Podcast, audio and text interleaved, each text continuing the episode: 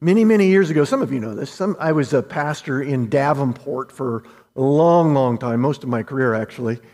And um, the church was growing, and the, there was one particular Sunday when a, um, a lady who I later found out after uh, worship um, had moved to our neighborhood, who was a Southern Baptist from Texas. And um, wonderful lady. We hoped that as I greeted her, we were praying that she would uh, trust, even though that, that was a Methodist church, she was trying out our church because it was in the neighborhood, and we were just praying that this, this would be a good fit for her. And um, uh, as the sermon began that first Sunday that she was with us, um, I had a pleasant surprise. She, um, as I was preaching, she um, engaged with me by saying amen. And I loved it. I, I, my whole career, that wasn't part of that church's tradition or that denomination's tradition typically. And I'd always prayed that I'd get to be a church where, where people, if they felt moved by the Spirit, by something that uh, God was saying through me, that people would feel prompted to say amen, right? So that's encouragement to you, all right?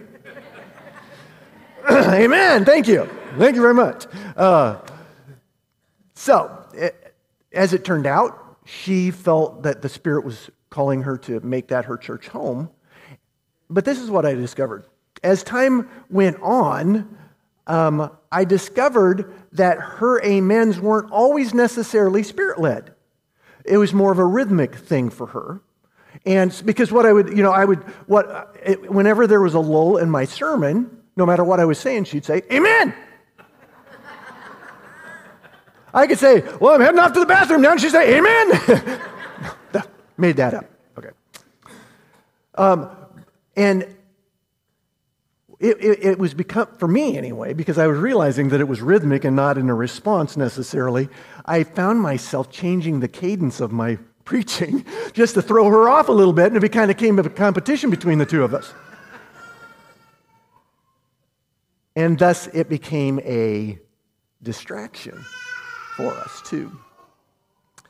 And um, so, as I was, uh, I share that story with you today for um, a very specific reason. It's possible for something good to become a distraction from something that is even better. The amens that she was lifting up, I was, I was glad for them, right? But when the good thing becomes a distraction from the most important thing, then it's not a good thing anymore, right? You see what I'm getting at? I share that story with you as an illustration this morning because as we continue our journey through um, Paul's letters to the Corinthians, what we discover in this letter is that much the same thing was happening in the Corinthian church. There were distractions occurring during the worship experience, and Paul identified those distractions and gave them guidance as to what to do in the face of the distractions. Now, if you've read ahead at all, you're probably aware that there's one particular distraction. Did you read ahead? There's one particular distraction that Paul identifies here in chapter 14, 1 Corinthians 14, that has kind of taken on a life of its own within the church over the centuries. And uh, the, the God's honest truth, I'm going to spend most of the message this morning on that one particular distraction. And if you haven't read ahead, you'll know what it is in just a moment. Um, but this is, this is an encouragement and a caution I want to give to you before we even jump in. I want you to not allow the discussion of this particular distraction to distract you from our ultimate purpose, which is to worship Jesus. Did you hear me? Because there may be things that I say today that you don't like, or there may be things that I say today that, that will cause your mind to spin off in a lot of different directions. I'm just, I'm encouraging you and I'm cautioning you not to let anything that is said. In fact, I'm going to, I'm going to make this as broad a statement as I could. possibly. I'm, I'm encouraging not to let anything that is done, that occurs in your life to distract you from your main thing, which is to worship Jesus. If you accepted Jesus as your Lord and Savior, nothing should ultimately distract you from Him. Somebody needs to say amen to that. All right. So if you have your Bibles, Open them up to 1 Corinthians chapter 14. We left off last week at verse 25. Uh, so we'll be picking up, obviously, at 26 today. If you're looking, if you're using one of the church Bibles, that's on page 1141. Um, so if you're ready, let's dive in. All right. Last week, as you may recall, we were talking about spiritual gifts, right? And um, specifically, what we were talking about last week with regards to spiritual gifts was the purpose of spiritual gifts. The purpose of every spiritual gift, we discovered last week, is to build up the church, is to build up people like you and me, people who believe in Jesus, to become more like Jesus, so that we might be Jesus to the world. Right? That's our pur- that's the purpose of that's our purpose and the purpose of every spiritual gift is to equip you or to build you up so that you can do that. Very simple. Well, um, as we move now into the second half of chapter 14, what we discover is that some of those same spiritual gifts that Paul was addressing in the first half of the chapter have, as they've been exercised by the people in the Corinthian church, have become a distraction from that main thing, which is what? To build up the church, right? Um, in verse 26, for example, look at, real quickly at verse 26. In verse 26, it says that the, that the gift of tongues had been used or was being exercised in the church as a distraction from the main thing. That shouldn't surprise you because, in some ways, that's kind of what he was getting at in the first half. It's the second gift that he identifies as a distraction that comes as a bit of a surprise. In verse 29, he says that the gift of prophecy had become a distraction within worship. And that, that one's a little more surprising because in the first half of the chapter, he was talking about how prophecy was actually one of the most effective gifts in building up the church, right? But here he's saying the way you guys are exercising this gift is becoming a distraction from the main thing. And if you look within the context of that passage, Paul responds to both of these distractions with the same advice. He says, if you've become a distraction, be silent. If what you are doing is a distraction from the main thing, what? Be silent, right? And so in verse 33, or yeah, in verse 33, he says, because our God is a God of, of uh, peace.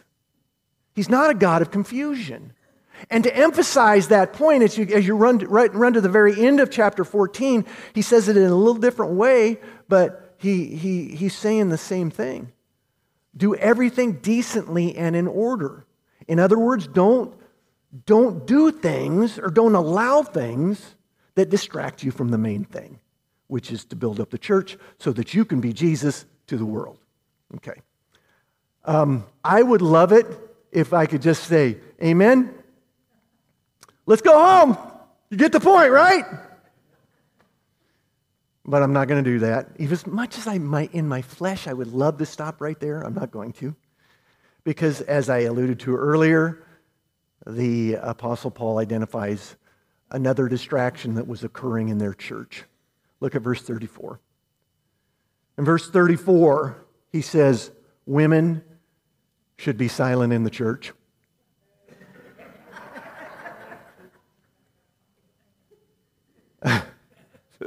Kathy just said, I know, don't distract me. I'm just kidding. Um, it says, Women should be silent in the church just as the law commands. Maybe it may say it a little differently in your in the translation that's, that we're using here in the church, but basically that's what it says. Um, before we dive into this, before I dive into this, I want to say a couple of things just to, to, lay a foundation for you to receive what I'm going to say. First thing that I want you to, to hear from me is that I wasn't kidding when I suggested that there's a whole cottage industry of ideas that have risen out of this verse and others like it that have become conversations within the church and the church universal over the years. And I can't begin in today's message to, to address every one of the issues that arise out of this verse. I'm just telling you that right now. But one of the things, and I'm not going to spend time on and I'm not going to try to defend, though I would be glad to talk to you about it if you disagree with me, is that I one of the things that has risen out of this verse, or belief system that has risen out of this verse, is that women shouldn't be pastors. Uh, personally, I don't believe, I believe women can be pastors. And I have a biblical foundation for why I have that belief system, which leads me to the second thing that I want you to, to hear from me. Good and godly people can disagree on this stuff. You hear me? We can, when I'm done here today, uh, um, expressing my interpretation of this passage, if you disagree with me, I still love you. And I hope you'll still love me too. Because we can be a part of the same church and disagree as long as, and listen to me now, as long as your, um, your belief system is, is built on Scripture, I can respect you if, you if you have a different understanding than I do. I can respect that, and I hope you can respect me too if it's just built on some cultural wind or whim, I don't respect that. How's that for blunt?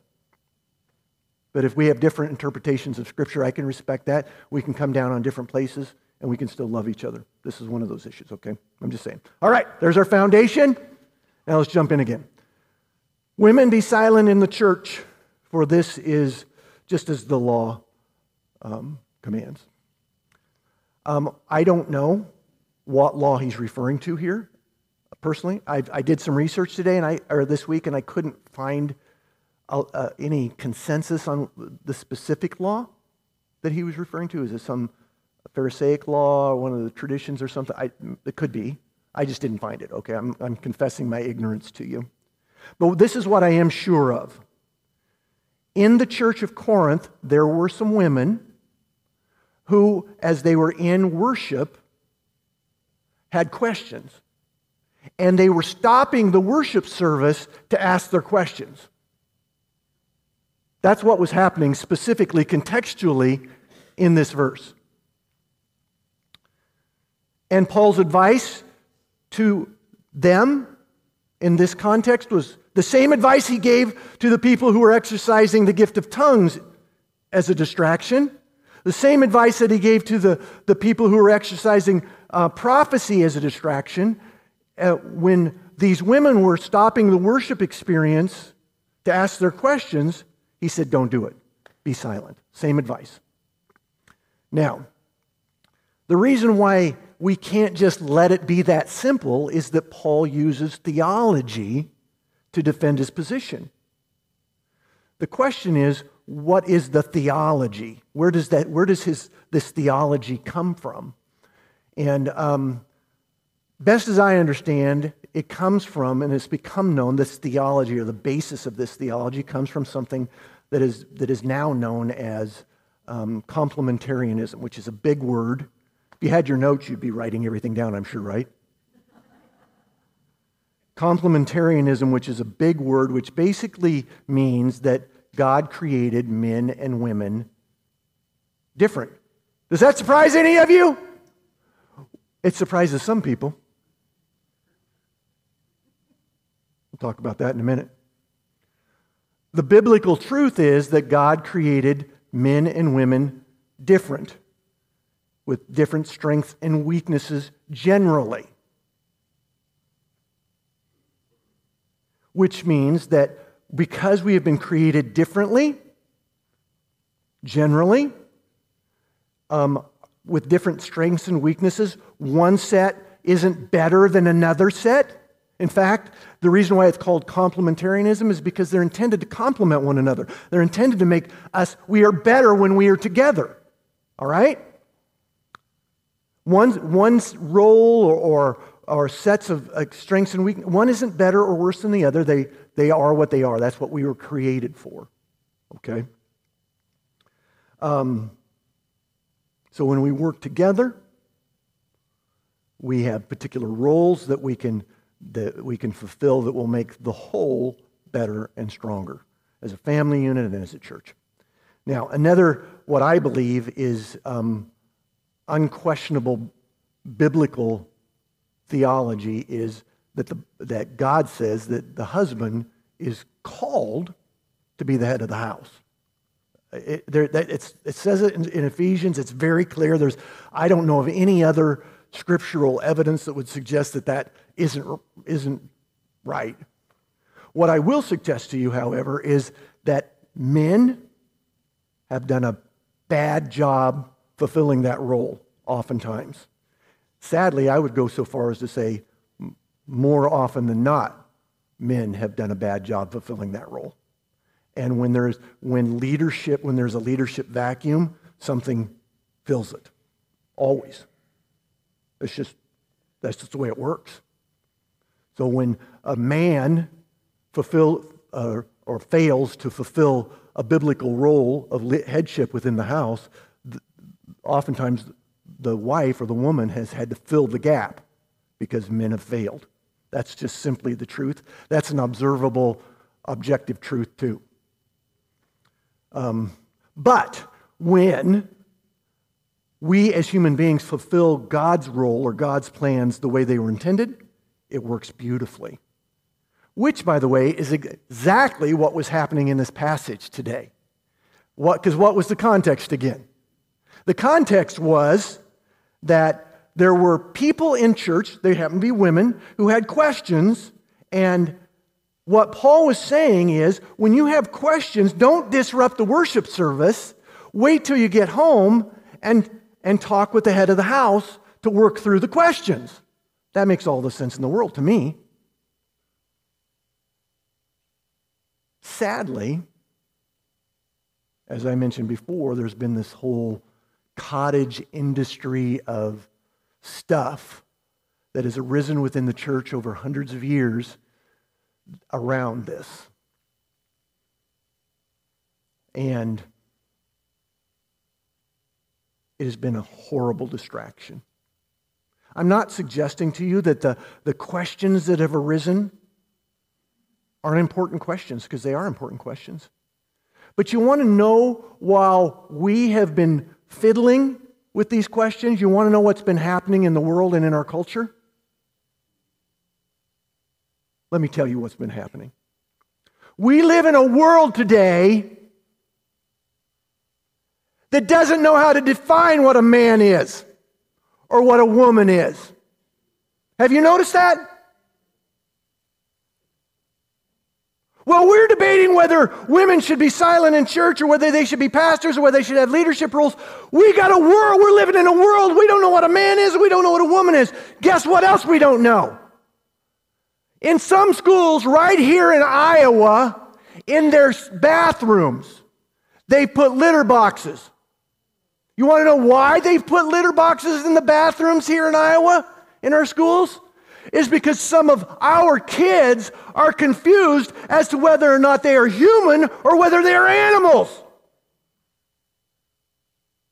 And we're debating whether women should be pastors or whether they should have leadership roles or all the while we're fiddling, Rome is burning. And I find that offensive, and you should too. Somebody say amen? Now,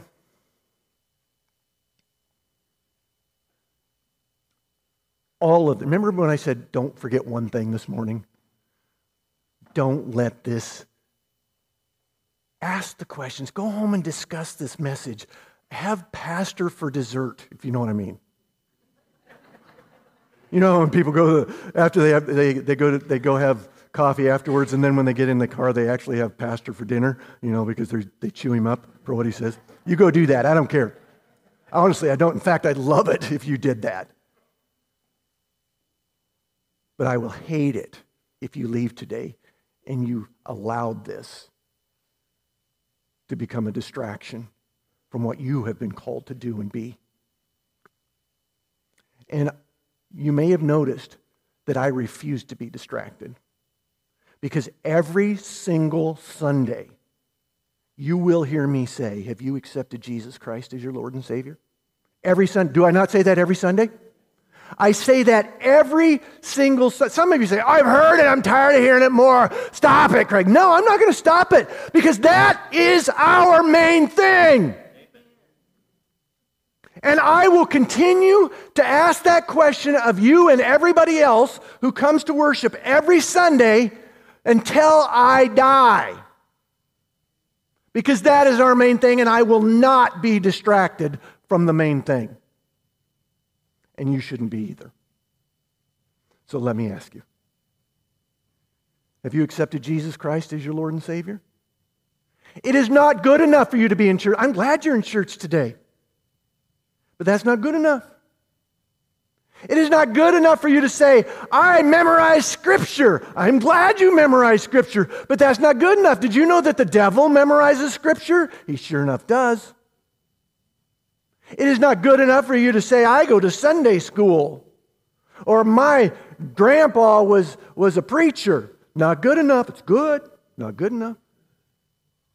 You must make the conscious decision personally to accept Jesus Christ as your Lord. Not just believe, even the demons believe and tremble. You must submit to Jesus as Lord. And if you've never done that, you need to do that. And today would be a good day to do it, I think. If you'd like your pastor to pray that prayer with you, you don't need your pastor to pray that prayer, but if you'd like to pray that prayer with your pastor, it'd be my privilege. Right over there is our prayer room. Um, if you got something else that you need to pray about, again, it would be my privilege to pray with you.